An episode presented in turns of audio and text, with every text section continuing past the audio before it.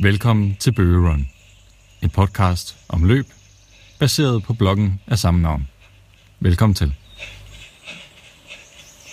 Kiel Marathon. Forberedelser og mine fejl. Indlægget er første gang udgivet den 2. februar 2017. Der er nu under en måned til at skal løbe Familia Kiel Marathon 2017. Et køligt løb i det nordlige Tyskland, lidt uden for den typiske maratonsæson. Trods det, og det faktum, at løbet blegner en smule i skyggen af Storebror Hamburg, kommer der stadig flere tusind glade løbere til byen, rigtig mange af dem fra Skandinavien. Kiel er en historisk og flot havneby med færgeforbindelser til både Norge og Sverige. Det bliver helt sikkert en dritcool stemning langs vandet den sidste weekend i februar. Jeg håber som minimum, at jeg kan sætte PR. Så må vi se, hvor langt ned jeg kan nå. Den skal i hvert fald have en over nakken. De sidste mange måneder har jeg brugt på at blive klar til løbet, som bliver mit blot andet maratonløb. Det første løb er i København til Telenor Copenhagen Marathon 2016. Det var en enorm fed og varm oplevelse. Desværre blev jeg skadet efter løbet, og for at undgå, at det sker igen, så har jeg denne gang taget mine forholdsregler og rettet op på nogle af de ting, som jeg gjorde forkert.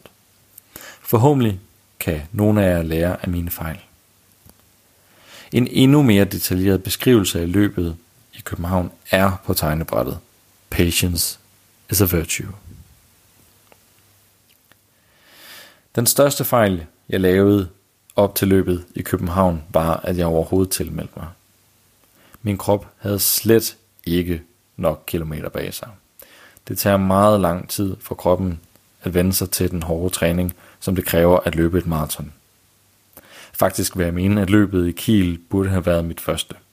Forstået på den måde, at nogen, herunder mig selv, burde vente et helt år fra man begynder at løbe, indtil man giver sig i kast med distancen.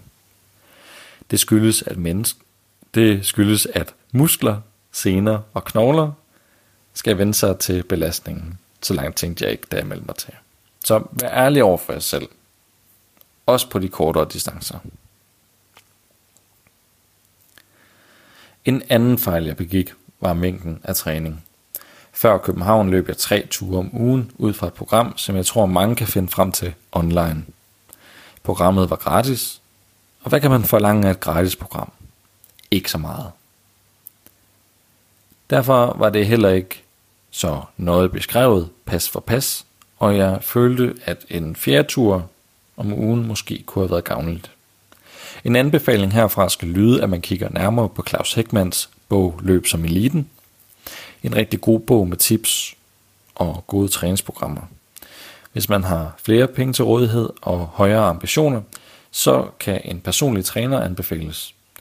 Løbere jeg kender bruger trænere som Coach D, Chris Guy og Henrik Tim. Team Tempo. Det er bare at søge på dem på Instagram eller Google. Jeg har kun hørt gode ting om dem. Jeg løber denne gang efter et program, som Henrik Thiem har lavet i samarbejde med Sparta. Sparta, som er arrangøren af Telenor Copenhagen Marathon. Der er fire træningspas om ugen, plus at det inkluderer intervaller. Fantastisk program indtil videre. Tidligere på ugen toppede jeg kilometermæssigt. 30 km blev det til. Til lejligheden havde jeg fået nye sko med bedre stødabsorbering, og det næste punkt på min liste er fejl. Gå ikke ned på udstyr. Slet ikke på dine sko.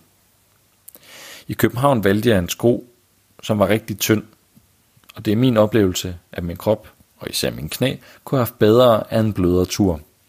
Det var enormt hårdt for min knæ, og det var hovedårsagen til, at jeg måtte holde en længere pause hen over sommeren 2016. Det skal ikke ske igen efter Kiel. 42,2 km er langt. Meget langt, hvis man er alene.